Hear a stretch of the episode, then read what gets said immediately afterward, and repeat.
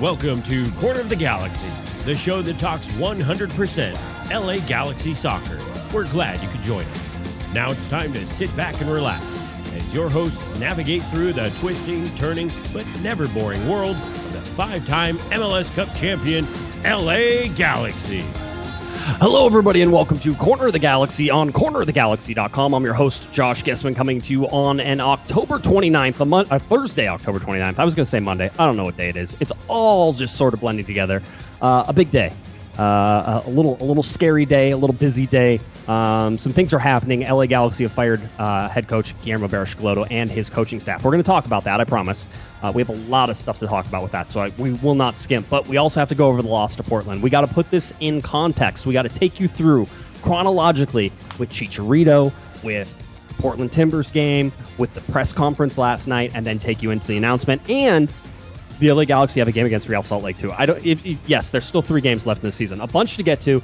Uh, let's just cut straight to it. Helping me out, uh, the Portuguese Hammer himself, uh, Eric Beer. How's it going, buddy? It, it's going well. Like you said, it is. These are hectic, hectic times, difficult times to be an L A Galaxy fan. Uh, but I'm excited that we get to talk about it tonight, because usually we have our show, we filibuster for an hour, and then the big news drops the next morning. So the big news dropped this afternoon. So we are we are ready to. to talk what's uh, with what's fresh, hot off the press here. Yeah, I was. Uh, I, I may have at one point texted you. So uh, it broke at two thirty uh, was when the press release went out. I found out about it at two twenty-five. So I wow, I was really in front of things on this. So I got tips. Where uh, I found yeah yeah it's that, that long lead time to write all those articles that you want to write about it and go out. Um, I got tipped. Uh, about it, and then basically about the time I got tipped about it, everybody else sort of got tipped, and all of a sudden it was out. And then at two thirty, the press conference ca- or the press release came out. So everything was very condensed today. It was a very busy day. There was a lot of stuff going on. Just in fact, of uh, M L S announcing some some weird things today as well in terms of the points per game. We're going to talk about that. Um, so there was a lot of things going on.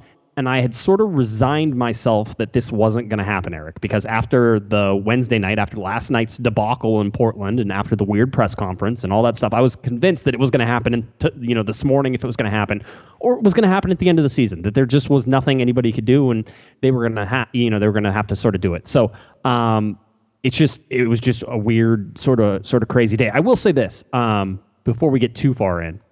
Uh, and I want to let Eric talk eventually. It's it's yeah, I think he deserves it. So, um, is that I did talk to uh, L A Galaxy general manager Dennis Te Kloese about ten to fifteen minutes ago.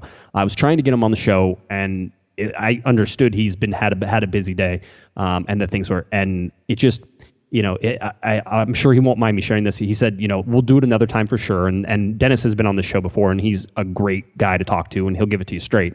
Um, but his quote was, you know, it's been a long day, it's been a long week, it's been a long month. And I was like, I, I think everybody can sort of feel that uh, in it. And it reminded me, you know, that it's a sad day too in a lot of ways. And I know that we've we've all been frustrated, and you've watched what has happened, and you've seen the L A Galaxy continue to circle the drain, and it gets worse and worse day after day. I understand that, but that people lost their jobs today, and that there were friends of people within the organization that they've been working with for the two years. So, you know, as much as uh, I believe that they did the correct thing, at least the first step of correct things that they needed to do, uh, it's still, there's still a little part of me that's like, there's still people in this, and it, it still sucks. Now, uh, Eric, you pointed out to me, and I, or I think it was, uh, it was one of our friends pointed out that uh, that they're also getting paid for this next year. Um, and, and they don't yeah. have to. So they're going to be, they're going to be okay. I mean, you know, Guillermo's Guillermo and the coaching staff are going to be okay, but, um, it was just, uh, just a really sort of rough day, I think, overall, when you're talking to the actual organization. Outside, fans are jumping up and setting things on fire. I don't think anybody's done that. Um, but you know, are, are excited for the change, because with the change comes hope, right? I mean, that's, that's really what this is. Cause there's no, you know, you know Dominic Kinnear is the coach. There's hope now, Eric, but it's not like there's anything definitive has happened. Yeah, it, it, I feel like uh, Dennis Te Kloese at the press conference here, there's a lot to uh, to unwrap from what you just said, and the the first part being that it is a sad day, and, and D T K even said in the press conference, he said, first and foremost, this is sad, you know, because we have to get rid of someone. And you're right, I was talking about it with my wife, and she's someone who works uh, in human resources, and she's like, I never want to be in a position like that where you're just, con- there's the constant threat of being fired and then relocated, and families relocated and upended. Like, that is right. Not a fun position to be in. But you're right, they are getting paid, and and and that kind of comes with the territory. It is the job, but you're right, they are people. And when we talk about certain superstars as well, which I'm sure we'll get into, sometimes it's easy to disassociate that they're people and they have families, and it's easy to make jokes. And I'm right there making jokes at the expense, just like everyone else. But so, you know, at the at the end of it, at the end of the day, they are people, and it, it is a bummer. But um, you know, but I was kind of with you on the camp that firing with three games left, what what is that going to accomplish? And especially that his twin brother's on the staff, uh, in addition to uh, coaches that he brought over. So it's not like there was a team of assistants that's in place that's going to stick around if he was gone. It's not like Gustavo was going to take over when his brother just got fired. So you knew they were going to clean house. And now uh, they mentioned it, that they basically were going to talk with Dom this afternoon and make plans to to fill that staff for these final few games. So uh, it, it seems uh, interesting. Like, you know, are you really going to reload? Uh, you know, technically they're not out of the playoff race, but if we're being real, I mean, they're out of the playoff race. Yeah. With how with how things went yesterday and the and the over the weekend, they're they're pretty much done. It's it's a dead man walking situation with this team. But um, yeah, so I I didn't think it was going to happen, but I think there's only so right. many embarrassing losses that you can face before you have to yeah. make a statement. And whether you say it's his fault or not his fault, we'll get into that a little bit later. But I I mean I, I don't think it was the wrong decision either, because I think, you know, an embarrassing loss like that when your job was already in the hot seat, Uh, it was the final straw that broke the camel's back. Yeah, it was. All right, let's get to uh, let's get to a little. Cry. And having said that, now we'll dance all over their graves um, yeah. as as we as we do the rest of the show. Now we'll I treat mean, them like they're not people. It's what we have yes. to do to make good yes. content. It's something like that, I'm sure. Um, all right, let's get to the to the day of the game, because that's really when all of this starts, and it leads up to things, and it throws uh, different things. I don't know.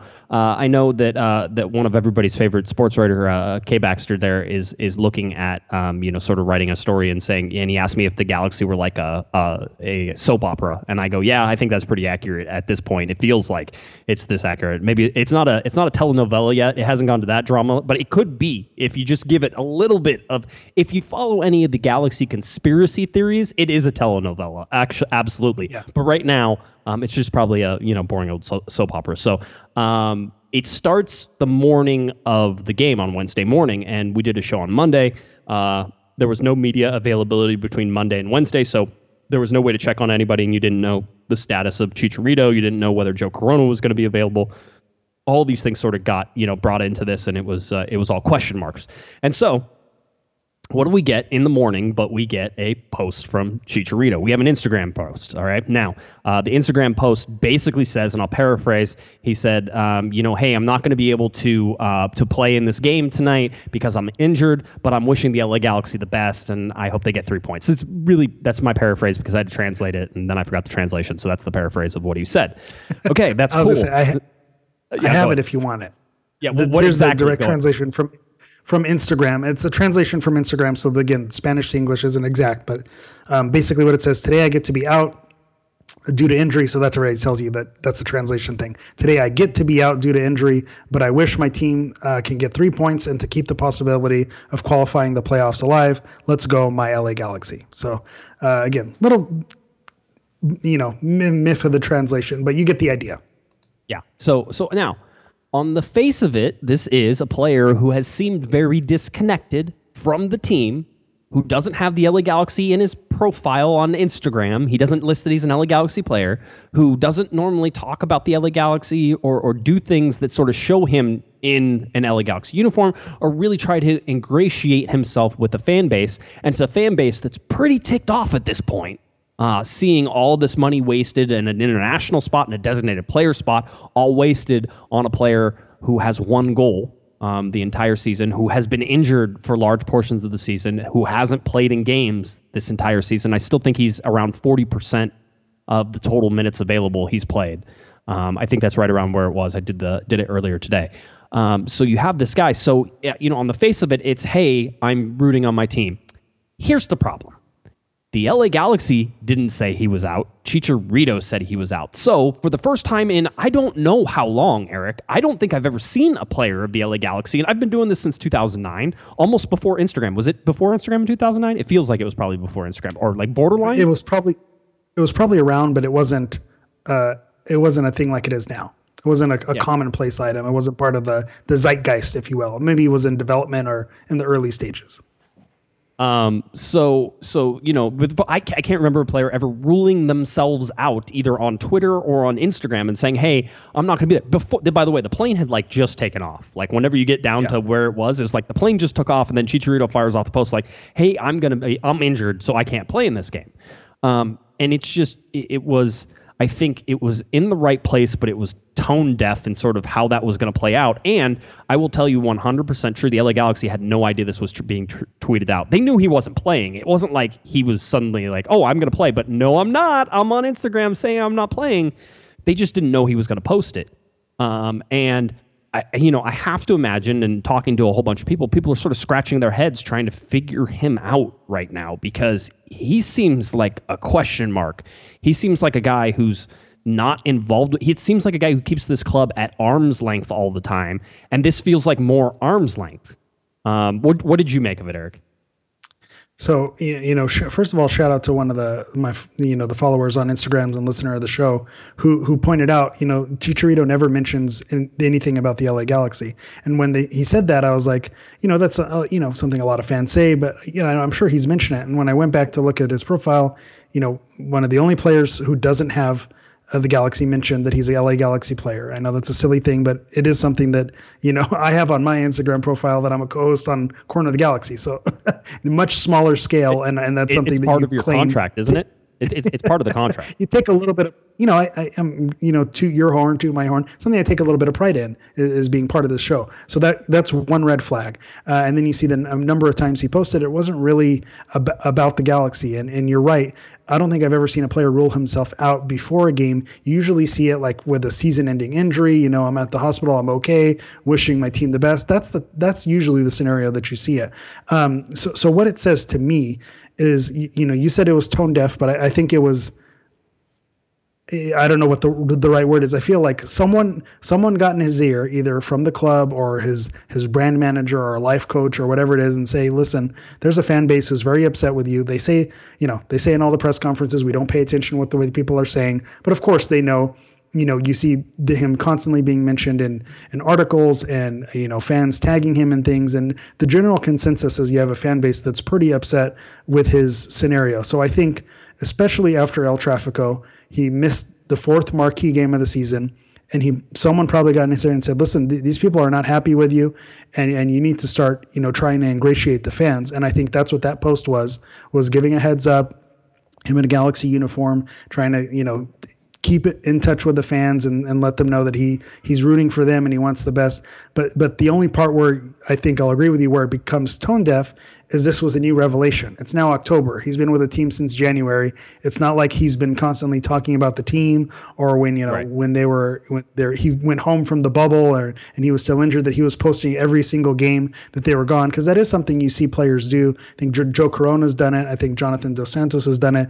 They're not there, so they'll like, you know, Instagram story of them watching the game at home. You know, that that he wasn't doing that. So it was like now that the fan base has almost completely turned on you. And I, I'm kind of in that camp where I wanted to give him a, a chance.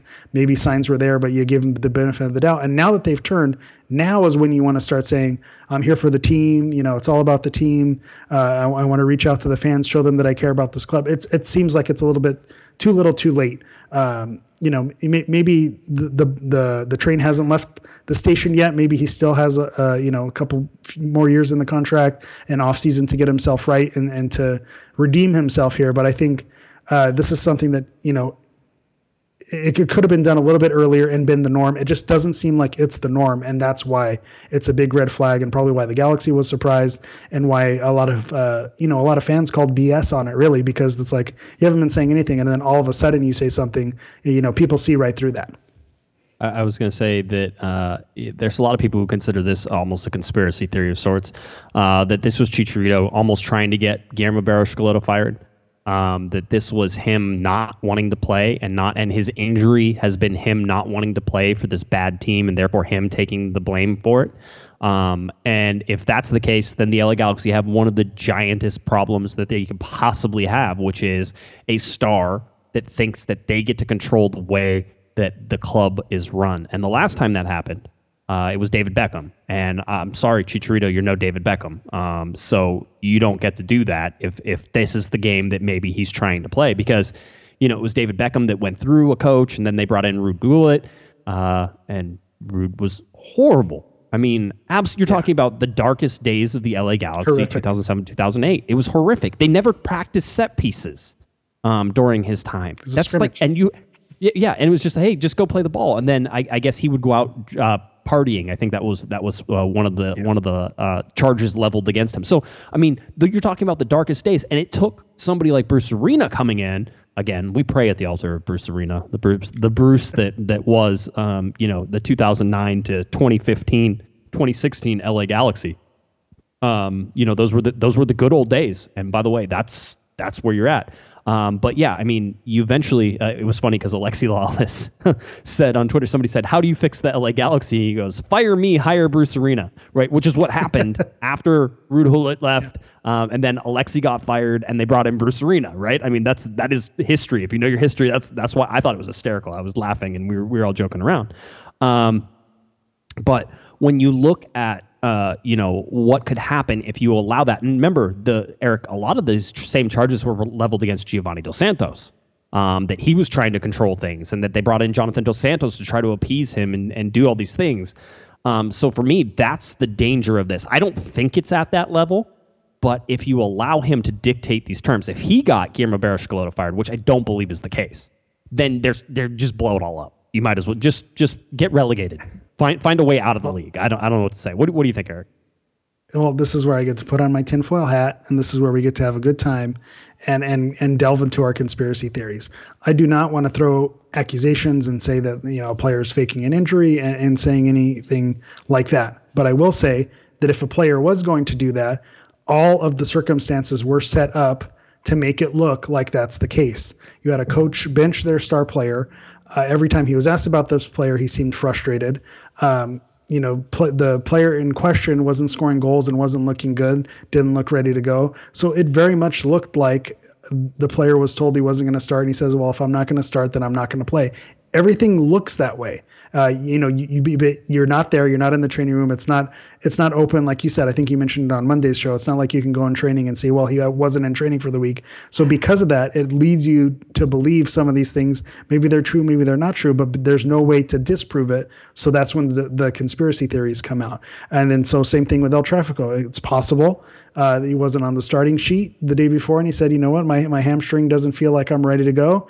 And and, and that's a, a bad sign. So same thing uh, with the Portland game midweek. It didn't seem like when Chicharito was playing, like he was favoring his body in any way, like he was carrying an injury. It, it didn't seem that way when you watched him play. So that's what makes it difficult. Sometimes when you have, like Jonathan Dos Santos, when he was first coming back from injury, sometimes those first few plays you could tell he was kind of favoring his leg a little bit, and he wasn't necessarily going for every ball at one hundred percent. So you can tell he was kind of harboring an injury. I think Dos Santos looks much better now, but you can tell that in the beginning. But I didn't see those signs with Chicharito, which opens the floodgates with all all the conspiracy theories. And you're right, you know, making that post, it, it could have been a pointed remark like, a, if if the club's not going to go out, then I'm going to go out and I'm going to tell you.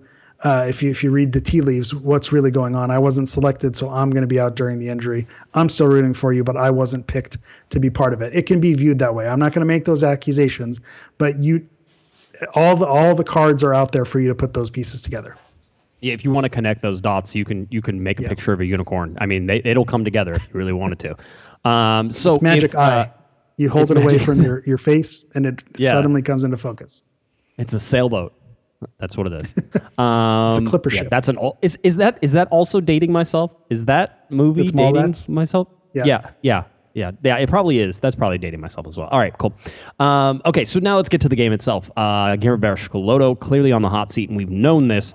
Uh, goes up to Portland. It looks like. Uh, I've, actually, we know it didn't look like. Uh, Dennis Te Kloese was there. He was in person. Um, I don't know who else was in the stands there, but they kept showing Te Kloese, and he never looked comfortable the entire time. Which, how could you be? Because six minutes into this game, the L A Galaxy were losing already. It was three nothing at halftime. They end up losing five two. Uh, the lineup that Guillermo Barros Schelotto put out. I know what he was trying to do. I get it, Eric. I, I, I understood what he was trying to do with this lineup. It's just that when you give a goal up six minutes in, anything you were trying to do is now toast, right? And clearly this is one of the most defensive lineups that he has put together for the L A Galaxy. You can see it. Um, you know, Yonah Gonzalez is your striker up top. You had Cristian Pavón out on the left, Julian Araujo at the right. You had sort of Jonathan Dos Santos at least listed as the ten. He didn't end up playing there, and we kind of knew that was going to happen. But he was the most offensive central midfielder that they had, because you had um, Carlos Harvey in there, who got, I think, his first M L S start um, in the game. And then you had Perry Kitchen back there. So Harvey is defensive, Kitchen is defensive. And then you had Jonathan Dos Santos, who is box to box more than anything, but he's more defensive than he is offensive. So you had three defensive midfielders. So technically speaking, uh, if you count the four Uh, defenders, and you had Insua, Depew, uh, People Gonzalez was uh, suspended, you had Dan Steres, and you had Rolf Felcher. If you count that, uh, they had six, seven defensive players on the field. Well, eight if you count Klinsmann as well. Um, yep. Eight players on the field out of your eleven were were defensive. I, I mean, and you can't call Araujo offensive either. There's nine defensive players on that field. So clearly they were going for the, we're not going to let you score and we're going to try to steal one on the road, which is a good M L S trick. I, I mean, that's that's a tried and true favorite. Um, and so you look at this and you say, okay, great. That means you can't let people score. And then six minutes in, they let somebody score. Yeah, I think here's where the misstep was for me. You're right. They had nine quote unquote defensive players. And so it seemed like the move was to be like it was against L A F C, where they held them scoreless for a long time. And it took a, an out of bounds play and a, a fluky play uh, to get the first goal, and then eventually kick things off. And they lost that game, but they held, still, they held their own pretty well. Hard. A little salty, just about a little that, bit. I could tell. I could. I could feel it in your voice when you're saying it. It's okay. It's okay. Continue. Sorry. I was gonna say I didn't say I was salty, but if you read between the lines, you can figure oh. it out. That's the theme for today. Um, okay. But so I could see the logic, but at the same time, the team that held L A F C scoreless and and did a great job defensively was with Sasha Kljestan in the lineup, with Sebastian Lletget in the lineup. It was not with Carlos Harvey and and uh, and uh, and Perry Kitchen in there. So so you. That's where it, you you he mixed things up. He tried to do the same thing with a different set of players, and you know, with absolutely no offense to Carlos Harvey, with your job on the line, that's that's the move you make when you have Sasha Kljestan, who started your games and has the veteran experience when you're on the road, and you have Sebastian Lletget, who's you know your second leading scorer, and you leave them on the bench with your job on the line. Uh, you know, you you that's what you get. You know, you kind of get you get what you pay for. That's what you put out there, and it was no surprise to me that they went down early, and then it, it got really messy and ugly, and uh, and I, I don't know where the conversation is going to go, but they've had several embarrassing losses, and this one, the the game was over at halftime. You, you know, you saw the second half where they fought back a little bit and looked like maybe there's going to be something, and then the letdown again. Um, you know, with that fourth goal with Steres getting getting twisted around, um, and then it was it was. really over at that point. Uh, but it was an embarrassing way to lose. And so you could only have so many embarrassing losses before someone's got to go. And, and maybe it's GBS's fault. Maybe it's not. I think the game yesterday was a, a poor game plan. And I think that's why his head rolled. It was, it was the last thing, because you can't just keep having these embarrassing losses and saying, we're not doing anything. The, you know, the fans were demanding something. The supporters groups were demanding something. Something needed to happen. You, we can have the argument later about if other, Other other heads need to roll as well in the front office. It's it shouldn't it's shouldn't all fall on the shoulders uh, of Guillermo Barros Schelotto, and I, I agree with that. That it's not it's not entirely his fault. Uh, you know, there are other people responsible for this, um, but the fact that he went, it, it was an you know he he wasn't making uh, he wasn't getting a performance out of the team um, like like a coach should. It just didn't seem like the team was playing for him. It seemed like the team quit on him. Yeah, and you know it was uh, it was interesting. Just that whole game was interesting. I mean, you're losing three nothing at halftime. The penalty kick. I mean, Nick Depew, I think, has had three or four handballs this year, and I don't know that I can blame him for any of them. Like, it's just weird where he's his hands always seem to be in the way, but at the same time, I'm never like, dude, you got to keep your hand down. It's like some of this stuff is reactionary. Yesterday's was the closest to being truly not in a natural position. I think the way his arm was. You know, I think that's a defender trick where you try to make it look like that's natural, but you're really making yourself bigger and putting your arm out there. I thought that was a fair penalty. I think he purposely had his hand up there just in case it went up. I, I don't think that one was accidental or as accidental as maybe he, he claimed it was. I am never, uh, I, I was not going to argue with that one. That was not, it was not one that I would sit yeah. there and go, oh, well, you know, it wasn't like in the L A F C game when the ball went out of bounds and then they just kept playing yeah. and then they looked at it on V. I don't, uh, no, it's fine. Overhang. Um, so, so, it was the overhang. Yeah, that's. It was the overhang. It was. It's round. Okay, it's round, guys. The ball is round. Uh, I've heard all those arguments for like weeks now. It's. I'm just gonna bang my head against the desk. Uh, so you get this, you get an L A Galaxy team that's down three nothing at halftime, and you know you can go through all the defensive breakdowns and everything that happened. And really, again, this team and the way it was set up, it was set up to be a defensive team and stop people from scoring. So then, as soon as they got scored on and they needed to score another goal, and they started to break out of there, then the shape goes to crap, which is pretty much a you know perfect uh, uh, thing that happens to Guillermo Barros Schelotto's teams, right? We've seen this, is that once the game plan is broken, once the game plan has no longer is going to work the way that you want it to because you got slapped, you got punched, and now you have to change your game plan, you have to adapt, you have to fight for things, is that the teams can't do it. They can't hold their shape. So you didn't have a shape here. So three nothing at halftime. L A Galaxy looking like they are just a mess. I mean, as much as you'd love to, you know, say that E S P N with uh, Taylor Twellman and John Champion were like sitting there and just pounding on the L A Galaxy, and it was unfair for them to just keep pounding. At the same time, they were one hundred percent accurate on all their stuff. Yeah. I'm like, what do you want? How do you want them to stop? It's like somebody should throw the white towel out on them because they're just getting bloodied out there. Yeah, well, it's like everything that's going on right now. I've been pretty active on, on social media lately, kind of making jokes and, and, and bashing the team pretty, you know, I'm I'm pretty out of pocket with some of the things I've been I've been posting lately. But I, I think that it's fair because that's where we're at. We're in last place. Teams are beating up on you. And so w- when they go on the broadcast, you can't get upset with Taylor Twellman and, and John Champion for, or is John Strong? Did I say the wrong John? No, no, there? no, no. It was John, uh, it was John Champion. Okay. You're good. All right. I yeah, see. I mixed them up. Uh, but no. You can't get mad at them for, for pointing out the flaws when the team's at, the, you know, they're they're at the bottom of the standings and they're and they let three goals in and a half. Of course, of course, you're. Yeah. So like the one or two times a year we go to Big Bear. I have like the one jacket I got on Amazon, but that looked like a quality either Columbia or the North Face. You know that that's Portland, the Portland uniform uh, that that he had there. So yeah, I agree with you. He he was he was well dressed for for the occasion there. But at the same time, like he kept trying to like almost hide in the jacket. It was creeping up around his ears, yeah, right? Because he was, I don't know if he was cold or if he was trying to hide, and they kept showing him on, on T V, and it's like his neck got shorter and shorter each time. And you could just see that he knew. I mean, you know, I, I don't know this. I wanted to talk to him and, and really see if we could find out. And, and we will do that. And hopefully we'll have that here in the next couple of weeks or we can talk to Dennis. But, um, You could, I don't know, I just feel like there was this thing that he knew he was going to have to do, that this isn't the result that was going to save Guillermo Barros Schelotto. This is the one that was going to break him. And so it's three nothing at halftime. Guillermo Barros Schelotto goes on with Taylor Twellman and John Champion. So um, I actually transcribed it. Um, I, it's It was interesting. I'll just, I, I don't really want to go through it. I'm sure you guys heard it. But it was just, um, he killed, first of all, he killed the Chicharito rumor, right? So about going to Chivas on loan or stuff like that. He says he's not going anywhere. He's, uh, he said, uh, I think, uh, I think it's been a very challenging year for everyone, and certainly Javier. We obviously had him come in with high, uh, uh, and with high, high expectations from him, from ourselves, from everybody. We haven't been able to connect these high expectations so far, and there is no truth to any rumors of him going to Chivas or anything else. So that was sort of like, okay, that's not going anything. But then whenever it came to, he was pretty definitive on that one. But whenever it came to talking about Guillermo Barros Schelotto, um, he says, I think it's a challenging moment to discuss it right now. And beyond even the manager position, the players, my decision, my part is being, first of all, held responsible. And I think we have to take responsibility. We have to evaluate the best we can. Obviously, after a very rough season so far, and I think it's not the time to discuss anything on the manager position on anybody within the organization before we shift the gears and evaluate anything going forward. He was very wishy-washy on what was going on with Guillermo. And you can read between the lines there. Everybody knows Guillermo's on the hot seat. He's not going to come out and say, yeah, we're probably going to fire him in about forty-five minutes after this game is, because this game is toast.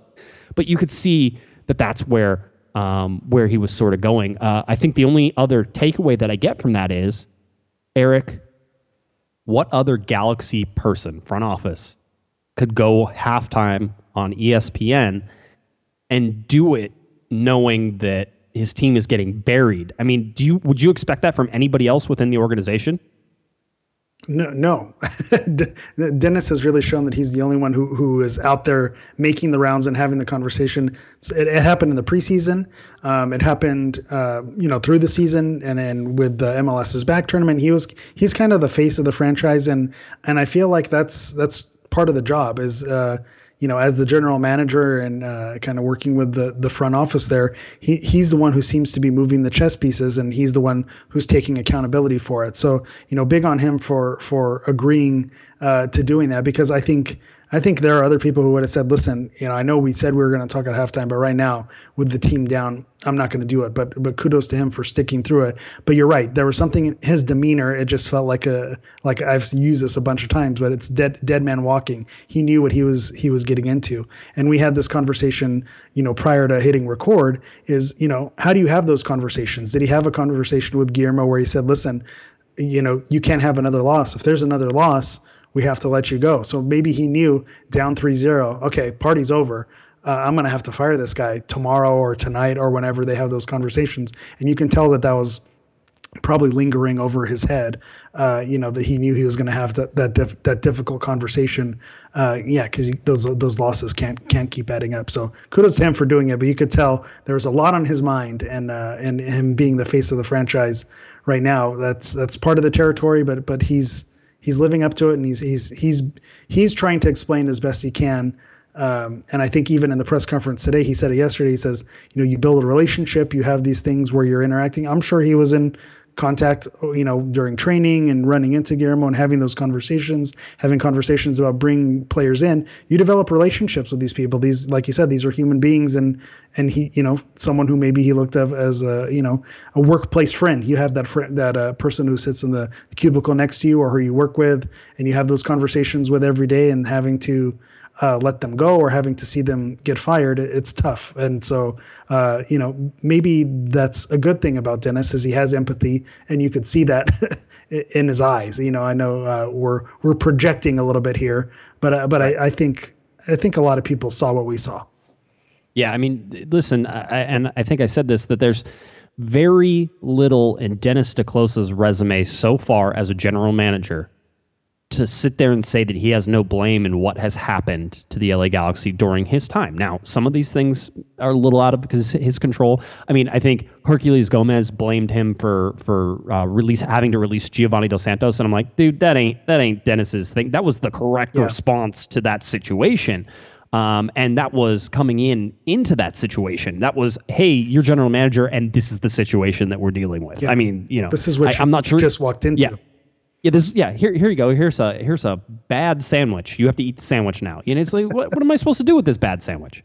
Um, I have. It's really hard for me to keep a family show sometimes. I would just, I would just like to point out. But yeah, um, so you know, that's that's one of the things. But I mean, look at look at the players that he's brought in, and look at the players, and look at what the team has done under his tenure.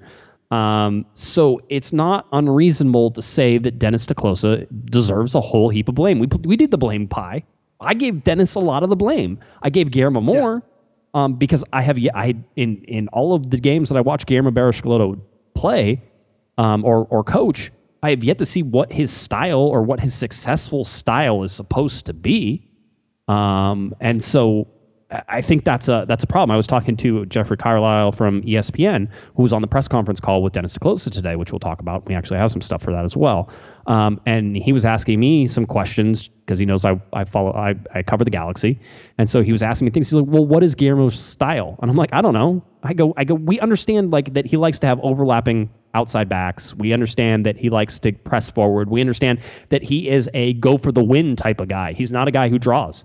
Um, I think he has some ridiculously low amount of draws um, in his entire career with the L A Galaxy, and it's a low number. And you understand that. I mean, he has more losses than than wins uh, for the L A Galaxy as well. So you look at that, but where where is the style, and, and where was that? Because you could you it's rare that you ever got to see the L A Galaxy play with really any flair. And when Zlatan was was there last year, it was get the ball to Zlatan. That was the style the L A Galaxy were playing. Get the ball to Zlatan. Yeah. Um, so it, it's not it's not unfair to say that. There's there was not much substance to what Guillermo was doing, but you still have to blame Dennis Te Kloese because he's part of putting that product on the field. Um, so I think it would be it would be unfair for us not to point out that Dennis Te Kloese deserves blame for this. But I think that everybody's sort of of the belief that Dennis deserves to get another chance at this, deserves to get another manager, and deserves to get um, another. Um, Another chance. And by the way, Larry Morgan, not on Twitter, just texted me and said six draws. So we got Larry the fact fact checking in the background too. So I, I knew Larry would help out. So he's our own Politico live fact fact checking with with Larry Morgan, not on Twitter. Um, but but what I was going to say to to your point is, is that Schelotto, and I think it's funny that after he's been fired now is when the rumors start circulating and people start saying what some of the issues were. And w- one of the issues or knocks on him is that uh, he wasn't necessarily coaching the team. He was more managing it. So he wasn't giving direction there, or the players didn't really have direction on what to do. He'd set the formation and send the players out, but he wouldn't necessarily coach them uh, and give them direction or coach them up, as, as you would say. Um, so I think that could be just a side effect of coming from Boca Juniors with talented players and, you know, maybe assuming that they know what to do, and maybe the players that he had didn't know, and but he didn't explicitly explicitly tell them either. Uh, so so that's where you have the disconnect. And I think this is common when you have people who were star players when they played, uh, and why sometimes star players don't make great coaches is because they assume that everyone knows what the right thing to do is. But there's a whole uh, outside of your D Ps, those middle to the bottom of the roster, some of those people, they're great athletes or they have a lot of upside, but they need to be coached up and uh, and told what to do. Uh, you, you know, I've been watching that All or Nothing with, with Jose Mourinho, and he he's telling, you know, the players, breaking down film, telling them which blade of grass they need to be sitting at when, you know, a player cuts inside. And so that's maybe overkill on the other side of it. Uh, so so maybe finding that balance. And I think the one final point that I'll make is maybe there were some signs that we had our blinders on to, is when players talked about coming to play for Guillermo Barros Schelotto, they talked about how he they idolize him because he was a player. They idolize him because, you know, he, he he treated them well. No one ever really talked about he made me a better player, or he coached me up, or he put me in a position where uh, he made me better. You didn't hear those quotes from the players. And so looking back in hindsight, it's easy to say now, but when you, you know, it's it's pulling that the magic eye book back and you say, oh, well, that's right. You know, no one really said he he coached us up and made us a better team. Uh, you know, they they maybe, you know, went on his history and his legend status uh, and the fact that he was successful, you know, maybe in spite of rather than because of. Yeah, it's uh, it, it was a tough ending um, for all that. So the Galaxy end up losing uh, five to two. I, I point out they did, you know, Cristian Pavón had two goals in this game. Um, he really did fight in that second half, especially to try to get uh, find space and and get some goals. Uh, the, uh, the when Sasha Kljestan and Sebastian Lletget came in, you know, there was something there. The Galaxy had some momentum for about fifteen minutes until the fourth goal was scored, sort of against the run of play, and they had a chance that they all. Yeah, I was gonna say seventeen seconds is when they had the momentum, and then after that point. Well, I mean, but you had you had saves from from Steve Clark on, um, I think on Sebastian Lletget's header. I think there was a mm-hmm. shot by Pavone that got saved as well. I mean, all of a sudden the Galaxy, who couldn't put a shot on goal, were putting shots on goal. Um, and so it was it was one of those things to watch and say, okay, you know, something's happening here. And if you almost wonder what would have happened. I mean, if you know, if Lletget's ball goes into the corner and now it's three two. Are the Galaxy suddenly making this three three, or does it end the same way? It's one. It's a butterfly thing. You're never going to understand we, that. But we saw we saw this movie at Dignity Health Sports Park. It, they they'd lose six four, or they'd lose yeah, you six, know four. five okay, three. Yes. Or, yeah, yeah. So we've seen this. They would have scored the goals, but eventually the, the defense was going to fold. You know, Portland just was was clinical, just like they were when they came to L A. They were clinical at home as well. Yeah. Um. So anyway, uh, five two loss there uh, for the L A Galaxy. Um, so now we get to the press conference. Why not? Let's talk about the press conference, because that was fun. Uh, You're proud so, of this. Y- y- it's it, it's weird, and it wasn't as weird as I thought it was at the time. But now, like, step back, even just, you know, less than twenty-four hours, it's like, wow, that was pretty weird. Uh, what happened? Um, I've never had it happen. Actually, I don't believe I've ever had it happen. Um, so we, all the press conferences are done on Zoom calls right now, and hey, that works because I actually get to be uh, in in the media room for for these away games, which is kind of cool. I get to talk to people. Uh, what you have to understand is that crosstown rivals L A F C were also playing a game that night. They were a half an hour behind the start time of the L A Galaxy. They started at seven thirty, and the L A Galaxy started at seven. Um, so most of the people who cover in Los Angeles, cover the L A Galaxy in Los Angeles, cover both teams because uh, the major papers are not going to have two separate soccer writers. How how could they ever possibly afford that? So um, so everybody goes over and covers that, which means that whenever you get to the press conference, that of the regulars, I was like, I was I was certainly, I think, the most tenured person in terms of the person who's been covering the L A Galaxy the longest on the call. Um, so it was there. So I was told that I would pretty much have a chance to an- ask a whole bunch of questions. So I literally had four questions ready for Guillermo Barros Schelotto. Took him a while to come. That is nothing new, because over the last, you know, three or four games, it's taken him forever to show up to the press conference. So I was uh, talking with L A Galaxy P R, going back and forth and saying, hey, when's he coming? So he eventually finally comes. And I was given the, hey, you're going to be first. I'll intro you and then you can go. And it's like, great. And I, so I had my four questions. Uh, I was so uh, Guillermo sits down. And I hear um, I hear them talking real quick, and basically they say they uh, they say to Guillermo, um, hey, you can make your statement, and then we, we we can be done. And I was like, well, that's weird. I wonder what that means. Like, it just I'm getting yeah. ready for my question. So the whole deal. So right. So one of the P R guys, uh, Chris Glidden, the P R guy, introduced me in and says, you know, now we're going to start a press conference with Guillermo Barros Schelotto. First question goes to Josh Guesman. I'm like, great. So I'm rocking and rolling. Here I go. So I asked my first question. So Guillermo sidesteps the question after I'm done, and he gives a statement, basically. And his statement was, um, and he tried to sort of answer my question without answering it, which was, I don't really want to sit here and try to dissect what happened tonight because it wasn't great, you know, the whole deal. He goes, but, you know, we have three games left, and my focus is basically on those three games, and we need to get wins, and blah, blah, blah. You know, that was, that was the gist of it. And then he said it in Spanish, and then he got up and he left. And that was the question going, which was, I mean... It was good timing on his part, because my second question was, what makes you the best person to still be managing the L A Galaxy, knowing wow. that you've had the year that you've had? Which is, I think, a kind way to ask, but it's a question that needed to be asked. So um, that was my second question. So he dodged that one, which was cool. But it was just weird. And then we got Dan Steres came out and talked, and Perry Kitchen came out and talked, and they were both pretty dejected, as you would imagine, and tried to answer, I think, questions the best they could. And, you know, it's just sort of, you get the feeling that at this point, all hope is lost. I know they both said that the hope is not lost and they can still do it. And with a new coach, Eric, that might be something that could still, you know, there might be some renewed hope for these last three games. But it was weird that Guillermo basically was like, yeah. I'm done. I, it almost makes me think that he knew he was getting fired, or that they told him he was getting fired and to go in and have the press conference. That, that's exactly why I said that about Dennis Te Kloese at halftime, possibly knowing what he had to do. It's, uh, you know, reminds me of Star Wars. You know, I know what I have to do. I don't know if I have the strength to do it. Uh, so it's, you know, maybe he had those, those conversations with Guillermo where he said, if you lose, we're, we're going to, it's going to, it's someone, your head's going to have to roll. And maybe Guillermo knew that. And he said, well, if, if I'm going to get fired, I'm not going to sit here and answer a bunch of questions about what's going to happen next. So I'm just going to give my statement and I'm going to go, because I, I know exactly what's going to happen either tonight or tomorrow. So yeah, it, looking back in hindsight, that's what it, it looks like he already knew. Maybe he wasn't officially told uh, before he got on the call, and maybe that's why he mentioned that he still had to focus on the three games. Uh, but maybe he he knew. He knew without, you know, explicitly saying it. Uh, but but you're right. When the when the other players come out to speak, you, you feel it. You see, you just, you know, the, it seems like they're dejected, like they just want this season to be over. They're, it isn't there. And, you know, maybe with the new coach, with Dom, we've seen him work Uh, a little bit of magic, although it didn't it, it didn't end well. People say, well, Dom was able to turn the team around last time he did it, but it didn't end well uh, when when Dom was the interim last time uh, with the decision day thing. So so technically, with three wins, you still have a chance, but realistically, with who they have on the schedule, I I don't know that those three wins are going to come. Uh, and the players just look like they're they're done for the year. I mean, you see it in the press conference every time these players talk. They're just they just they look defeated, and so that's right. why you, you know a reset needs to happen.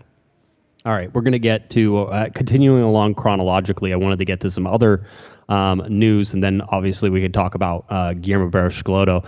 Um, actually, you know what? Let's save the news for after. Let's talk about Guillermo Barros Schelotto. So today at two thirty, we again we got the press conference, and that uh, Guillermo Barros Schelotto was fired um, along with his coaching staff. Now it's interesting. His coaching staff got fired, but Dominic Kinnear, who was part of his coaching staff, stays along. Now this is we we've talked about it, and you just said it. Dominic Kinnear's second time around. It's Dom. Dom. Here we go again. Um, I thought, and I had talked to some people about this, about the possibility of this happening before, and I've always said, you know, I, and I've said in the podcast too, I always thought Dom might tell him, you know, tell the Galaxy to shove it, right? Because he's like, hey, uh, you asked me to be the interim last time, and I almost got you into the playoffs. Um, if we would have won the last game, we would have been in the playoffs, right? That type of thing. He goes, and then you said you you were going to consider me for the for the position, and it didn't. It no, nothing happened. Um, and I didn't get it. And so now I, again, I was agreed to be an assistant coach and, and do the whole thing. By the way, two-time M L S Cup winner, um, Dominic Kinnear. Uh, this is, this guy is a storied uh, fourth all-time winningest M L S coach, Dominic Kinnear. Uh, This is a guy who who has the pedigree and the history to be able to run something like the L A Galaxy, and it wouldn't be outside of a range. I, I know it's not the sexy pick that everybody wants, but you can't say he's not qualified for it. Um, you can't say that, you know, anything. You know, I would take Dave Sarakin if he wanted to come back and, and, and coach this team right now. If Dave Sarakin says, I'm the coach, I'm like, yeah, Dave, you're the coach. Here you go, coach. Um, mm-hmm. And it's the same with Dominic Kinnear. If he wants to coach this team, he should be able to do it. So I didn't know if he would take it because last time he didn't get the job. But as somebody pointed out, it's a pretty big job to be asked to be the interim coach. Yeah. And so maybe this is his last chance at really getting that shot. Yeah, and I think maybe maybe he will tell the Galaxy to kick rocks in in three games. But I think um, we know he's had interviews. I believe it was at Cincinnati. Uh, we, he, like you said, he's a, he's a well-known M L S quantity. So I think in three games he he has you know Real Salt Lake on the schedule. He has Vancouver on the schedule. It's possible that he could, you know, use this as a bargaining chip to wherever he wants to interview next and say, listen, I took this Galaxy team who was in last place and had no hope, and I got two wins out of their last three. Uh, so that shows you what I'm able to do. So this is like a, it's almost a, a resume builder for him. So I, I could see why he'd want to do it as well uh, to, as a chance to, you know, pad that resume. But I, I don't think I expect him to be back next season with whatever changes. It seems like he was kept on the staff for this exact purpose uh, because he was a Sigi, a Sigi hire, correct? Or he came on at the same time. Uh, yeah. He, no, uh, yeah. That's the, I'm trying to remember exactly or a little bit how after. It happened. Yeah. No, he came on, he came on with, no, because he was, time. Where was he? I think he? Sigi because and him came as a package deal. I, I could have swore that he stayed on with Sigi, and then like it was like he was in some sort of transition between Anolfo. Like there was a thing there that happened, but um, you might be right. Okay. They might have come at the same time. I can't. I don't one hundred percent remember, but I remember something of the fact where we're like, well, Dom, are you here? Don't you want a head coach job? Like why? Yeah. Why would you be an assistant was, for for Sigi Schmid? It right? was odd. Um, it was odd to yeah. have him as an assistant, and that's why I think when Sigi got let go, it was an easy thing to say, well, he's stepping in. And I think when Guillermo was brought in, if things went sideways, you had the fourth winning right. M L S manager in on the bench, ready to go and waiting. And so he he's filling his purpose. He he's when the manager gets fired, this is exactly why why they kept him on staff. So we'll see. Uh, I think that was actually uh, Kevin Baxter's first question: is will uh, you know will Dom get a chance to interview for the job? Which, you know, interesting timing for the first question, but but shout out to the Panda there uh, because you're right. If, if he's able to turn things around, you know wh- why not? Yeah, um, and by the way, they're saying uh, in the chat room that Sigi asked him to come in, so he was uh, was with Sigi on that. Okay. Um, so you were correct; I was wrong. What what do you know? Um, I, I've told this story many times, but Dominic Kinnear is holds a very distinct um, uh, uh, award in my heart for the L A Galaxy coach I've almost hit in the Staples Center uh, parking garage more than once. Um, so uh, he's he just always seems to be around whenever I'm pulling around corners and stuff like that, and he is. Um, one of the most wonderful people to talk to uh, about soccer and the knowledge of the game, and he always has time for everybody. It's, I mean, you know, I like him, so I'm gonna, you know, I'm I'm gonna I'm gonna probably be in his corner for him getting more than just a passing look at this. But even if it's just for the next three games, I look forward to those interactions because I think you're gonna get an honest assessment of what he sees and how it goes. And um, I will never forget that when the Galaxy lost that last game. Um, and uh, whenever he was in charge and they just, they missed the playoffs and the whole deal. And I remember, I think I got the first question to Dom that night and I asked him, I go, you know, can you put any of this in per- into perspective that you did so well leading up to this game? And then you, I, I know you lost this game, but there, there has to be some sort of accomplishment that you feel for this. And he's like, man, he goes, you're asking me to try to put things in perspective right now. And we just lost the game to try to get into the playoffs. He goes, I'm just thinking about that. That's, that's the honest answer. And I get it. Yeah. And that's what you can get with, with Dominic Kinnear. So, Um, having him there now, the coaching staff is gone, so Dom doesn't. And you already pointed it out. We talked about it in, in the press conference, which we're going to cover next. Um, the the press conference part of this um, is that they don't have a staff for, for Dominic Kinnear yet. So they, if you want to be on afternoon. Dominic Kinnear's, yeah, I was going to say. So what you guys don't know is they reached out to Eric and I, and we're going to be on the bench for for Dominic Breaking Kinnear. Breaking news. Breaking news. Just wanted to tell you how, how that was going to go. Um, Eric's Eric's going to be the the the towel guy, um, and then I'm going to be assistant coach. So we it was it was put in by levels of seniority um, on the podcast. So um, we're we're I don't think you would even care, would you? Would you care? No, I'd love to no. be the towel guy. you know you know uh, how I, good my TikToks could be if I could have access to the towels. Um, it, it's funny that uh, it reminded me way back in the day, probably in two thousand. two thousand ten, maybe two thousand ten, I got to be on the stretcher crew for a game. Did you? Did I ever tell that story? I've told that story, no. right? During a L A Galaxy... I haven't heard it. Okay, during an L A Galaxy Chivas U S A, this was before I was in doing reporting or anything like that, um, I got contacted and was asked to be on the stretcher crew for a game. I was on the field at, you know, what was it, the Home Depot Center at the time, uh, during an L A Galaxy Chivas U S A rivalry game uh, when somebody got injured, and then they like pushed us off on the other side and we had to walk all the way back around as the game was going on. It was a great time. They should never let people yeah. do that that aren't I trained think, for that. That's a that's a bad idea. Um, I think all right. Mike, Mike Araujo. Mike Araujo has a similar story, and, and he, he'll fact check us because I know he listens. I think, you know, in the Rose Bowl days with the, with the Galaxy, he was like a volunteer handing out T-shirts or something, and, you know, he got called up to the – somehow he ended up in in the announce booth, or and they heard his his voice, and then he ended up kind of being the backup announce guy, and then now he's the voice of, of the Galaxy and the Angels. So, uh, yeah, kind of you got to be at the right place at the right time. Yep, uh, it is. Uh, it, it's one of those. It's always, always fun stuff. All right, uh, let's go. I think we go to the press conference. You want to talk a little bit about the press conference? I'd right. love to. Um, yeah, I know. And you were on the call there. There were about seventy-five, no, seventy-eight people at the peak there um, on this uh, this conference call. So um, I think what we'll do is we have some videos. So we'll start rolling those, and then we'll we'll, we'll play the clips, Eric, and you and I can sort of um, react to those and sort of talk about them. We'll try to keep it short because I got about seven minutes of Dennis Te Kloese talking, but I think it's better to use his words Um, than our words on this, and we can just try to fill in any of the blanks. So uh, here we go. Uh, Dennis Te Kloese uh, at his press conference earlier this afternoon, so it was about three p.m. Uh, is when the press conference started, uh, talking about the firing of Guillermo Barros Schelotto. Uh, I uh, first wanted to lay out that obviously this is a very sad time and a difficult time uh, also. Um, when... Uh, Kevin, I'm going to go a little bit beyond your question, but I'll answer your questions right now. Uh, in in a project that started two years ago uh, with Guillermo, with a lot of things that can be seen as positives last year, uh, we haven't been able to capitalize uh, this year. With the goals being set out in the beginning of the year, we ended up a point that this is obviously a very sad day. Um, It doesn't take away responsibility from everybody, nor my responsibility.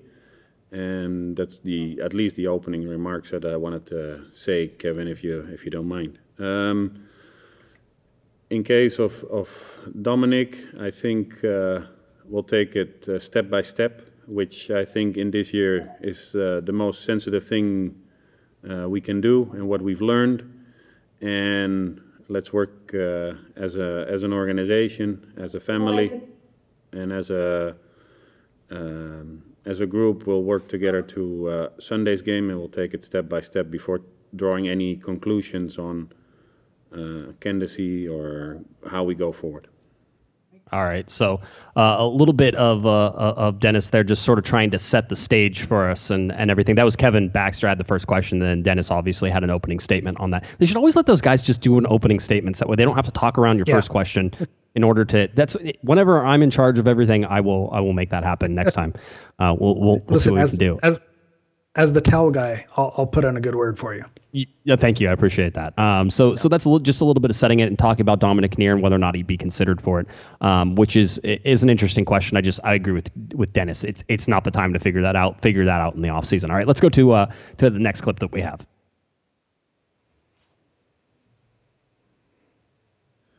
Uh, with the roster freeze and and obviously uh, the challenges uh, internationally and nationally to bring in players under quarantine rules, uh, we'd like to focus on the upcoming games, support Dom uh, and everybody around the team, the players, as much as possible uh, to, to make it three highly positive games and, and something that our fan base and everybody within the organization can be proud of.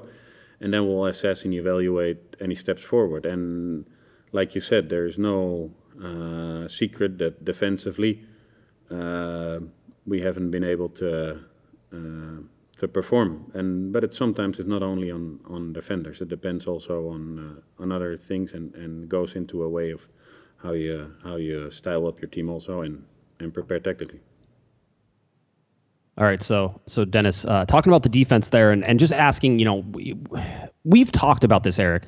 COVID nineteen has put a hamper on what Dennis Te Kloese and what Guillermo Barros Schelotto wanted to do. They wanted to bring in more players uh, this offseason. It's just, uh, one, money, I think, is a, is a question mark right now with A E G. Um, and two, uh, just trying to get the proper paperwork. I mean, you saw how long it took Yonah Gonzalez to get into the uh, into this. And what is today? It is the twenty-ninth. So I, I believe, correctly, the transfer window closed today. Um, that there's that, that it's dead. Yeah. So transfer window is well, dead, and the rosters are frozen. Yeah, we knew no one else was going to come at this point, especially, and and I don't know what one player or two players you could bring in that's going to fix the mess they're in right now. But but I don't I don't think he gets he's he's made a point of saying this, and every everywhere he goes is that with the restrictions of of COVID nineteen and all this, uh, that's a, a reason why he hasn't been able to bring maybe the players that they've wanted. But it's also a signal that this team wasn't constructed, Uh, you know, appropriately at the start of the season. You know, he did have an off season. He did have last season uh, with the opportunity to bring players in during those transfer windows, and uh, very few players were brought in during during those windows. So um, I think I think the the only other pass you might give them is is with Alexander Katai. You know, how long ago was that? You know, it feels like two years Three ago. Three years ago. Yeah. yeah. Uh, you know, that was something out of his his hands that, you know, you weren't able to. to fill someone at that position who maybe could have been a contributor uh, to this to this team. So maybe that's the one pass you get. But the, as far as bringing other players in, they had a lot of opportunities to bring players in prior to the to the pandemic and everything being shut down, and they weren't brought in. So uh, I understand what he's saying. It's difficult to fix the mess now, but I think it, that you know it wasn't set up uh, great to begin with, and I think that's that's not, you have to count that mark against them. Yeah, and, and by the way, uh, John uh, John in the chat room says that uh, you know, did other M L S teams have much transfer window move? There wasn't. It wasn't super busy this summer. Not much. And and to to sort of counter your point is the summer really is uh, in the global yeah. game. The summer is when players move, right? And the winter is sort of the secondary transfer window. It's flip flopped to Major League Soccer, so um, usually we see a little more movement in the winter. But that summer window is when you bring in. I'm waiting for it. Go ahead. I would say, yeah, but still, but at the same oh. time, those are your big, like, D P, like, you know, Blaise Matuidi, the, uh, you know, Higuain. Uh, Higuain. Th- those mm-hmm. are big signing. The Galaxy didn't have room to bring in someone like that for the summer. Correct. Yeah, but still. Correct. No. Yeah, yeah, but still. Um, if you go to the the defense, by the way, uh, offense. Uh, let's see. Uh, I did I did the projections right uh, of thirty-four games. In order, I need to project the goals that the Galaxy are giving up and scoring through thirty-four games, because otherwise we can't really connect it to the past years as e- as easily or readily, because the Galaxy are going to play twenty-two games this year, um, which, by the way, feels like there are more games this year than there have ever been any other year, and I'm like exhausted, but they're they're not even close uh, whenever you look at it. Um, so. Right now, the L A Galaxy are on pace uh, in a thirty-four game season to give up seventy-three point four goals. I would like to point out um, that no time uh, it it, w- it would be uh, a record. Uh, they gave up sixty-seven in twenty seventeen. They gave up sixty-two in two thousand eight, sixty-four in twenty eighteen. In twenty nineteen, it was fifty-nine. They will. They're on pace to give up seventy-four. Uh, so it would be a new record. On the flip side of that, as much as we can say, God, this defense sucks, the offense sucks too. Um, and bad, right yeah. now, yeah, and right now the offensive goals projected to uh, to be scored by the L A Galaxy in a thirty-four game season is forty-two point nine, so forty-three goals. Uh, forty-three goals is second lowest in Galaxy history. Thirty-five in two thousand three. You have some forty-four in two thousand two. Wow. two thousand five is forty-four. Um, thirty-six in two thousand nine. Um, by the way, a year that they went to M L S Cup. Uh, so if you want to stick strong, that one in your with, yep, with, with a strong, strong defense. defense. Yes, absolutely. Yeah. That year, uh, and, well, so so that not as good as you think it is. I mean, yes, they are. They had a positive goal differential, which says something about them, right? But it was a yes. thirty-one. They gave up thirty-one, and they scored thirty-six. So they were plus five on the goal differential uh, yeah. whenever you did it. So you're right. It was it was a little bit of a quieter um, L A Galaxy there. Uh, during twenty ten and twenty eleven, the L A Galaxy gave up twenty-six goals and twenty-eight goals, by the way, just in case you wanted to put the seventy-four into context of where they are. So wow. um, anyway, no, there's there's lots of things that need to be fixed. Let's continue on with uh, with uh, Dennis Te Kloese here. First of all, that it is very challenging to to find the right moment, and, and out of respect and circumstances and everything that we're going through, uh, our our intent was to support and to to surround Guillermo with the best possible tools for him to perform. And and I must say that that uh, how we ended up this year after our first year ending up in the playoffs, winning our game in the playoffs, obviously with a great inter in individual performance uh, of certain players, and one of them obviously uh, Zlatan. Uh, the idea and the goals of the organization and, and of the club were to capitalize on that this year with uh, younger players that had a little bit more experience, with uh, more players according to the, the, the likes and the style of, of, of Guillermo. And as you've seen, and, and we've we've started off the beginning of the year very rough uh, in in Houston with a difficult game, but uh, still we get a result. Then it was a disappointing game at home, and then uh, like everybody knows, and and and there's no even being close to an excuse, or the pandemic hit, and then we've been up and down as a as a roller coaster. Yeah, so talking about the right time to uh, to fire Guillermo Barros Schelotto, and and uh, you know, uh, I know Larry on uh, Larry Morgan, not on Twitter, was texting me and says, you know, he looks tired. Dennis looks tired, and you can imagine that it hasn't been uh, a, a great time to sort of look at this. But yeah, I mean, that was going to be my question. Damian Calhoun ended up asking that. Um, one of my buddies uh, who covers the L A Galaxy, Damian asked that question, and it was sort of like, that was my question. What? How, why now? I mean, you had a chance to do it after Orlando. You could have done it after Orlando.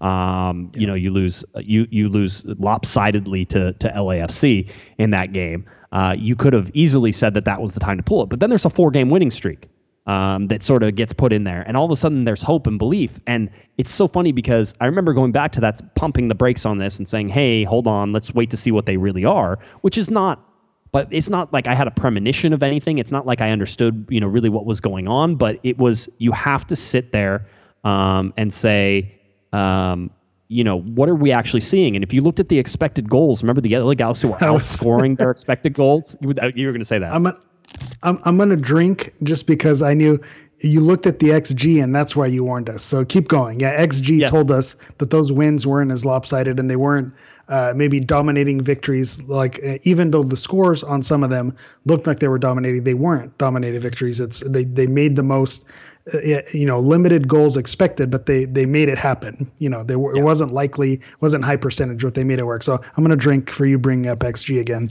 Well done, so, as expected. That's good. As expected. Um, and by the way, somebody in the in the Discord also pointed out, I think it was Ramiro in the Discord, that at the same time, the teams that that the Galaxy were playing against were underperforming on their X G. So like they yes. had an X G of two and they only scored one goal, and the Galaxy had an X G of one point five and they scored three goals, right? And it's just like yeah. one of those weird things where you're like, okay, the Galaxy took low percentage shots, but they went in. Um, I think Chris Tucker said uh, for four games, Sebastian Lletget played like Christian Pulisic. And I was, yeah. I was cracking up. I, I go, yeah, you're That's, right. You know, it's, it's, it's all good. It's all good. By the way, Irvin wants to know if you got another pumpkin latte. No, I went much like, uh, you know, the Galaxy's performance. I went much more bitter this time. So it wasn't feeling uh, sweet for sweet for the night. Went a little okay, darker. I just want, a little darker. All right. I understand. Um, so anyway, so so that's it. Let's let's keep rolling with Guillermo because, you know, this show's going to go on for three hours tonight if we don't. Dennis. Or Guillermo. Dennis.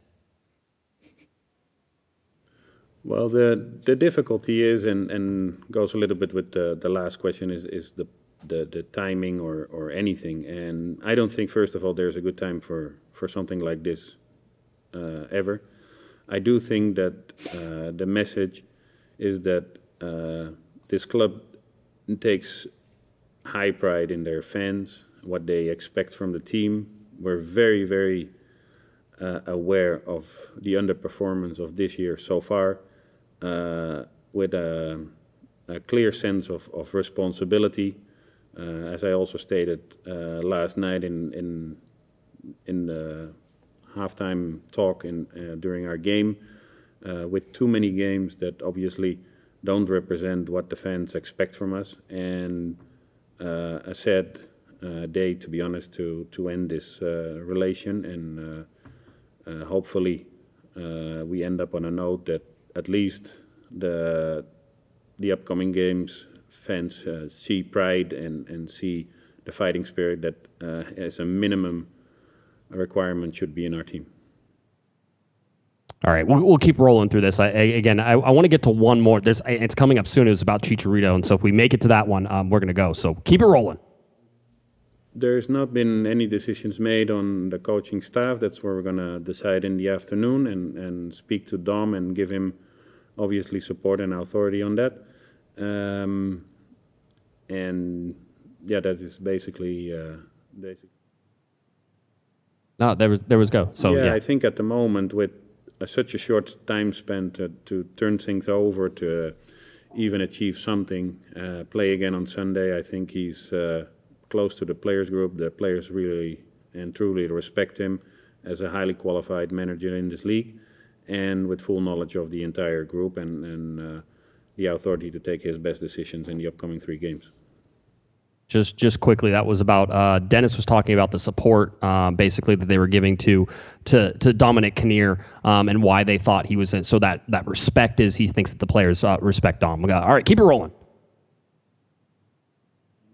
Well, I, I do think, like anybody in our organization, we're always on, under constant, constant evaluation. There's no, uh, there's no secret about anything. And if the results are, are not good, and then the results uh, haven't been good, or even close to being good, that's obviously uh, of a worry. And I want to be very respectful to a highly recognized manager as, as Guillermo, who had uh, great results at both Lanús in Argentina and great results at Boca Juniors, which is an enormous club in Argentina.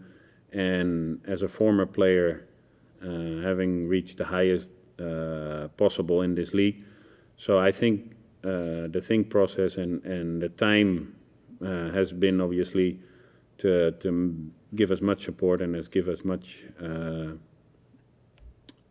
uh, opportunities as, as possible. But at some point it is Uh, difficult, and it sounds as a cliche, but then the results uh, obviously are part of uh, uh, an evaluation.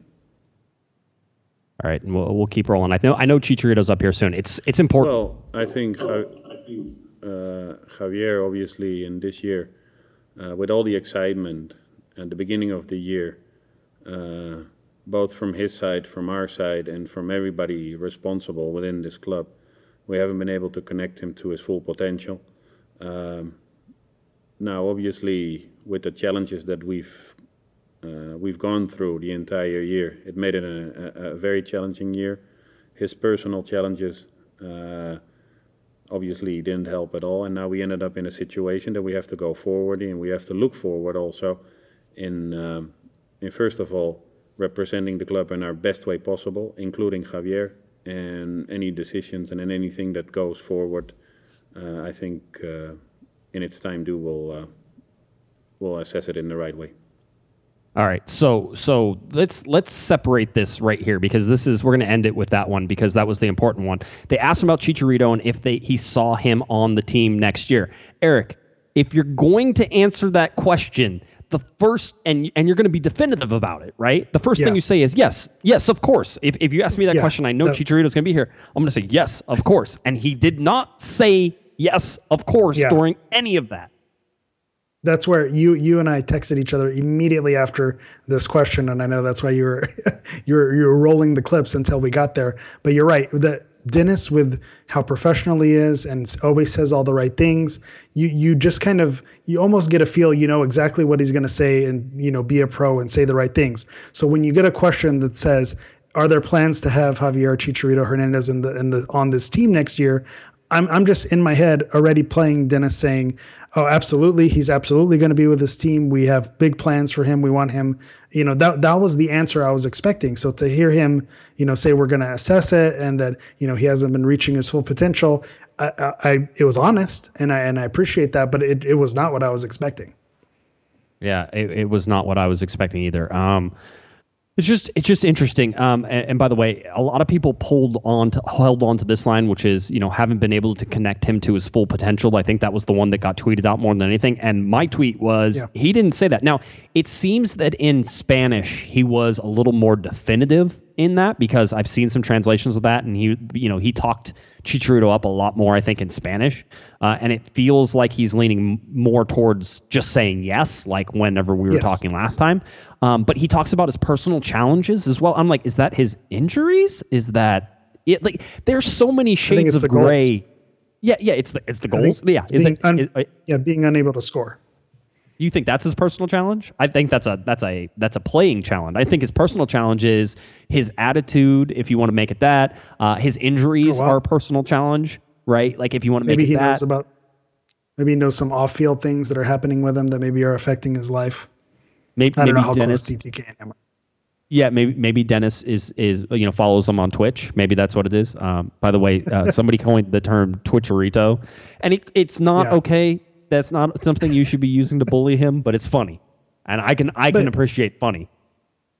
We've let's just ha- let's have this conversation because I think I've I've had this conversation basically every text thread that I'm on. But with Twitch and with Instagram and all these things, it shouldn't matter. None of that should matter when things are going right on the field. But when things are going wrong on the field, that's where it becomes bad. It's, it's bad optics, and that and that's where you have to say something. So uh, Chicharito being on Twitch in of itself should not be a problem. He should be able to play Twitch every night if he wants to. He should be able to stream every night if he wants to. But when you're not scoring goals and there's rumors about your injury and there's rumors about you not being a good teammate, it's just not the best thing to be promoting that when the on the play on the field isn't working. Someone also pointed out Zlatan streamed playing Fortnite when he was here, but Zlatan was setting records for scoring the most goals in L A Galaxy season. So he could have he could have twitched at my house uh, while I was trying to eat dinner and sleep, and I would have been okay with it with all the goals Uh, he he was bringing. So you you get certain leeways when things are going a certain way on the field, and when it's not, it's fair to try to call those things out, because when it affects your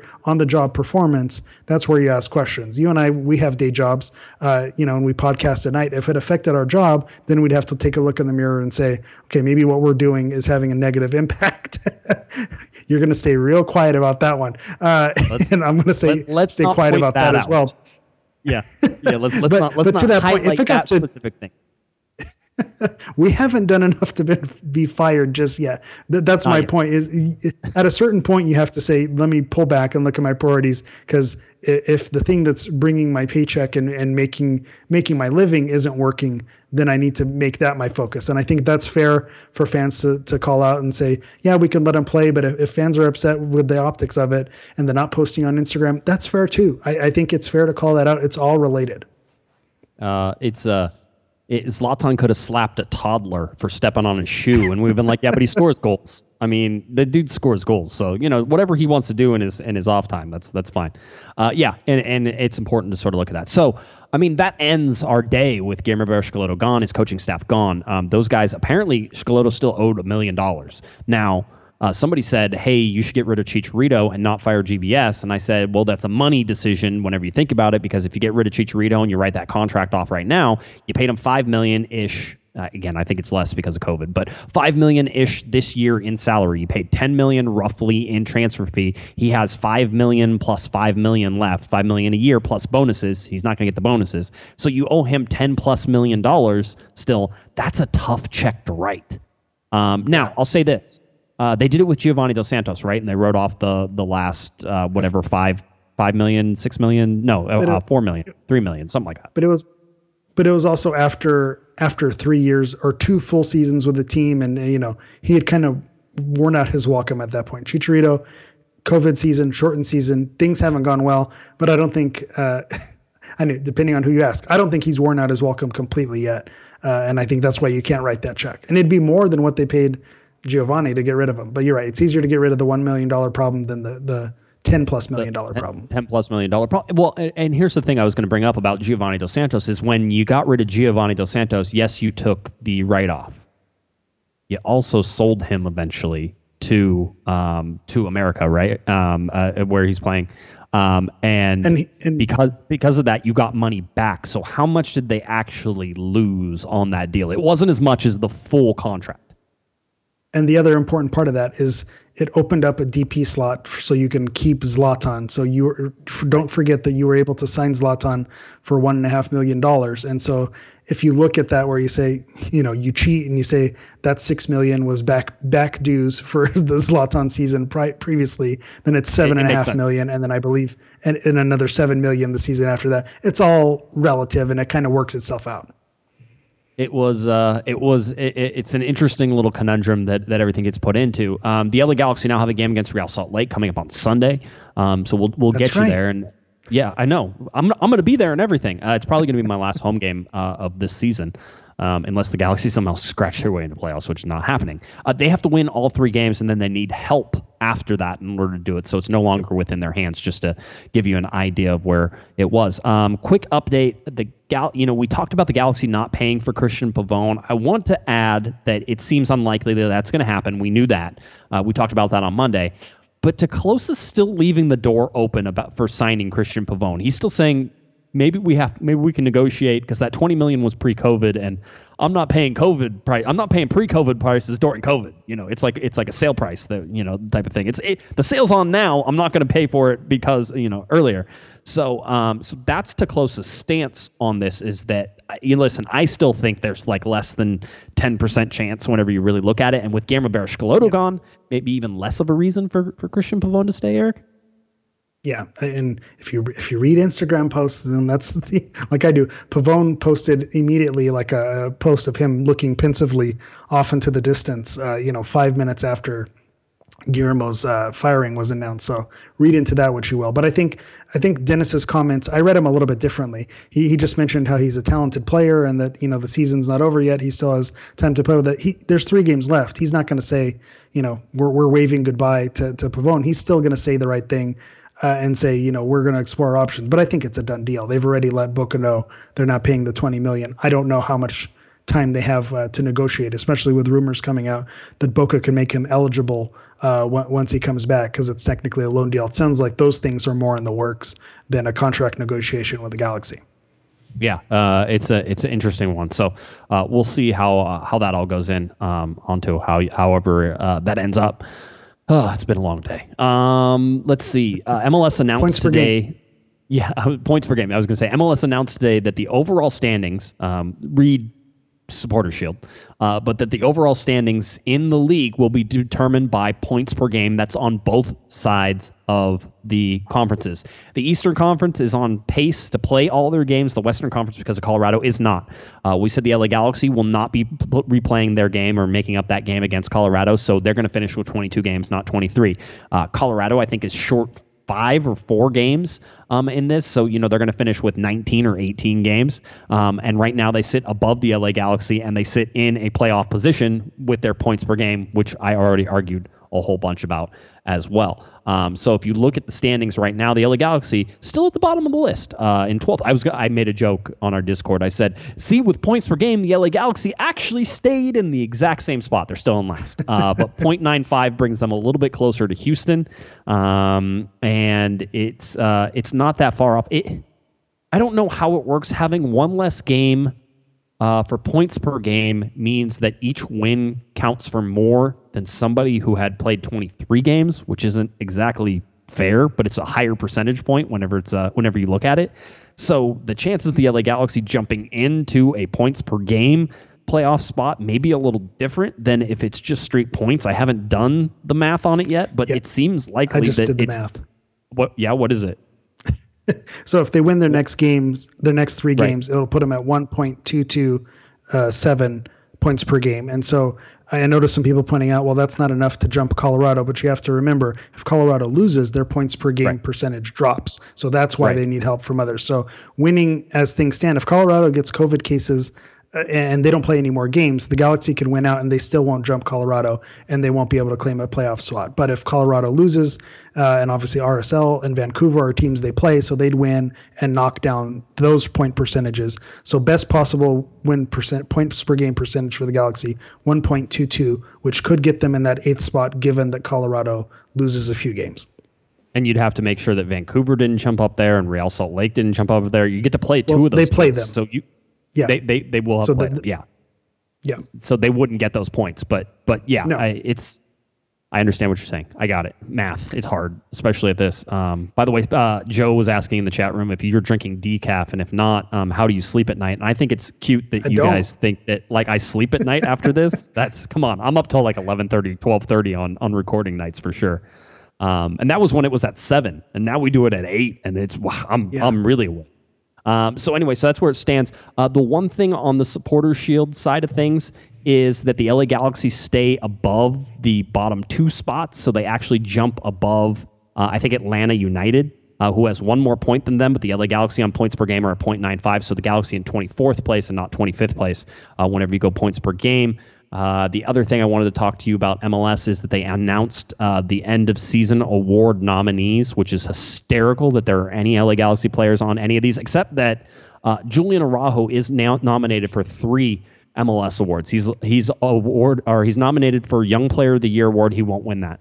Um, he's nominated for Defender of the Year award. He won't win that. Uh, but he is nominated for Humanitarian of the Year award, and that's the best chance the L A Galaxy have of winning an award is Julian Araujo and his work uh, with the farm workers up in Lompoc. So um, we'll see if if that comes through. Uh, Cristian Pavón nominated for the Landon Donovan M L S M V P award. He won't win that. Uh, Emiliano Insua uh, was nominated for two Defender of the Year award. He won't win that. And M L S Newcomer of the Year award. He won't win that. Uh, and then Efrain Alvarez was nominated as Young Player of the Year award, and he won't win that. So those were the awards. I wanted to point out that teams teams nominate these people. That's why you see that's, some of these. I mean, that's what I suspected. Yeah. That's what I suspected, because yeah. there are some people saying, what stats are they looking at? But I think the gal- each team needs to submit a list to say, this is who we're putting forward. And that's why you're you're totally right to say they're not going to win it. Uh, I think, no. you know, you could look at the team has their own yearly awards. And I think, you know, uh, Araujo is a lock for humanitarian hum- humanitarian of the year for the Galaxy. And then uh, you know, possibly defend. possibly Defender of the Year. He, he's he's a lock in there. Pavon's going to be the league, the Galaxy's M V P. So th- th- that tells you who's going to be the Galaxy award winners. But given how, you know, you're not going to give the last place team an M V P award or best young player. Efrain, I don't think even has enough minutes. I don't, I don't know how that how that works out. Uh, but yeah, uh, enjoy it. Marketing. Enjoy the nomination. Marketing. That's it's just happy that, to be a, here. yeah, I'm I'm just happy to be here. Um, it's an it, honor it, to be nominated. Some, Some of these lists, like the M V P award, it's there's fifty players on that list, all right? So don't, it's nothing special. And I think Pavone is probably in the top fifty, like the top top twenty-five of those fifty. But at one point, I considered him M V P, um, you know, uh, easily an M V P contender. Um, but that was during the four-game winning streak. Then everything fell apart. So never mind. Yep. Yep, that was it. So uh, that's where it goes. Uh, the L A Galaxy have, uh, again, three games left. Sunday, November first against Real Salt Lake. Um, then you have uh, home against uh, Seattle midweek, Wednesday, November fourth, eight p.m. kickoff time. That is a nationally televised game now. Um, so make sure you get that one. That one will be on Unamas and T U D N U S A and, of course, Twitter. So you can watch it on Twitter. Um, and then Sunday, November eighth, they wrap it up. And that is Decision Day. M L S announced no games after Decision Day. Everything ends on November eighth, and they're done. Uh, the L A Galaxy go to away, go away to, wait, what did you call? What did you call Portland whenever you're playing Vancouver? Vancouver. Portcouver. That's right. Portcouver. Portcouver, uh, so, yeah.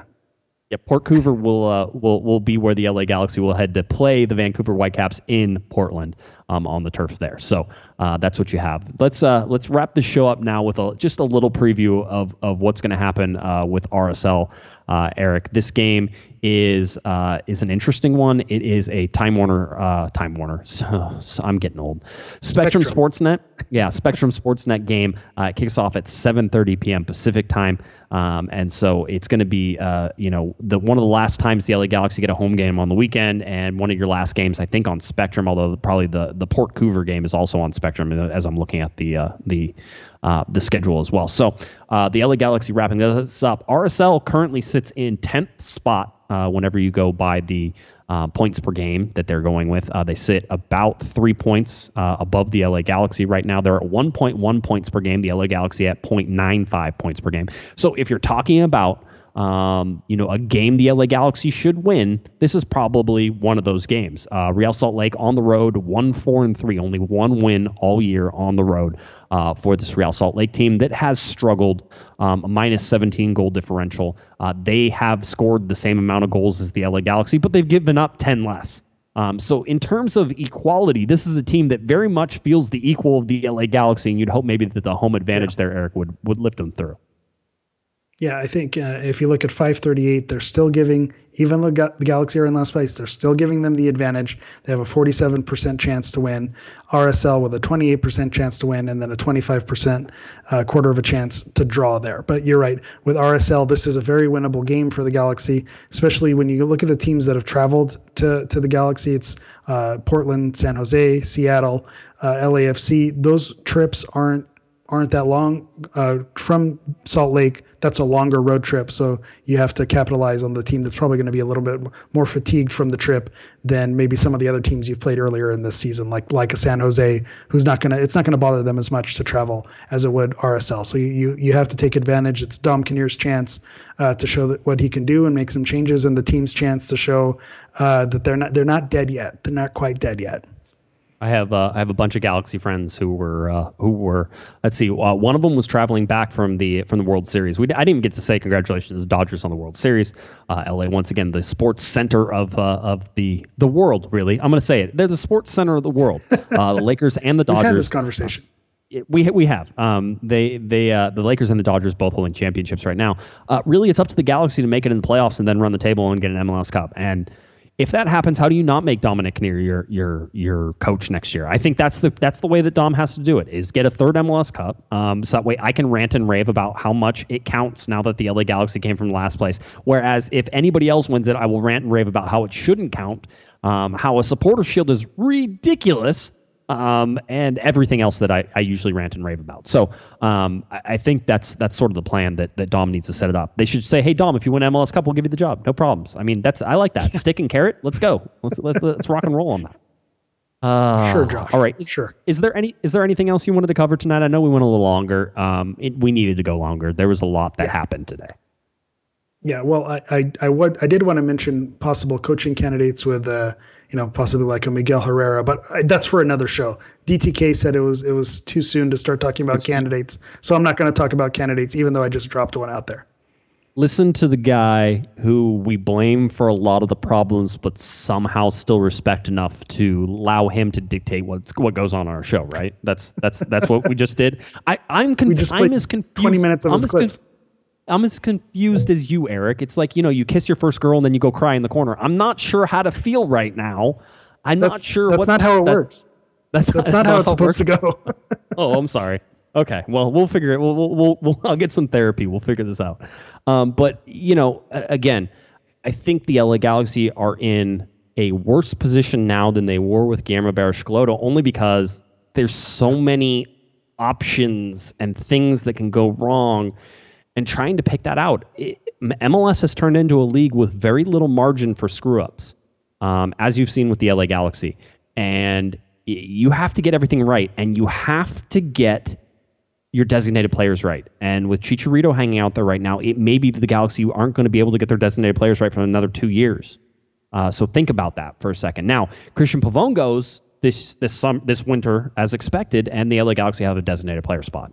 Um, you know, depending on who the coach is, again, the reason that you like like Dennis Te Kloese with Guillermo Barros Schelotto is because they were coming in with a plan, Eric. There was a plan, right? And I think that's one of the reasons that everybody still trusts Dennis Te Kloese, is he still has a plan in his mind of how he wants to work this and how he wants to do it. And we've seen a complete absence of plan from anybody else within the organization, um, which sort of goes back, and I know we haven't talked about it, but, it, you know, I said that the Guillermo Barros Schelotto thing was a start of something.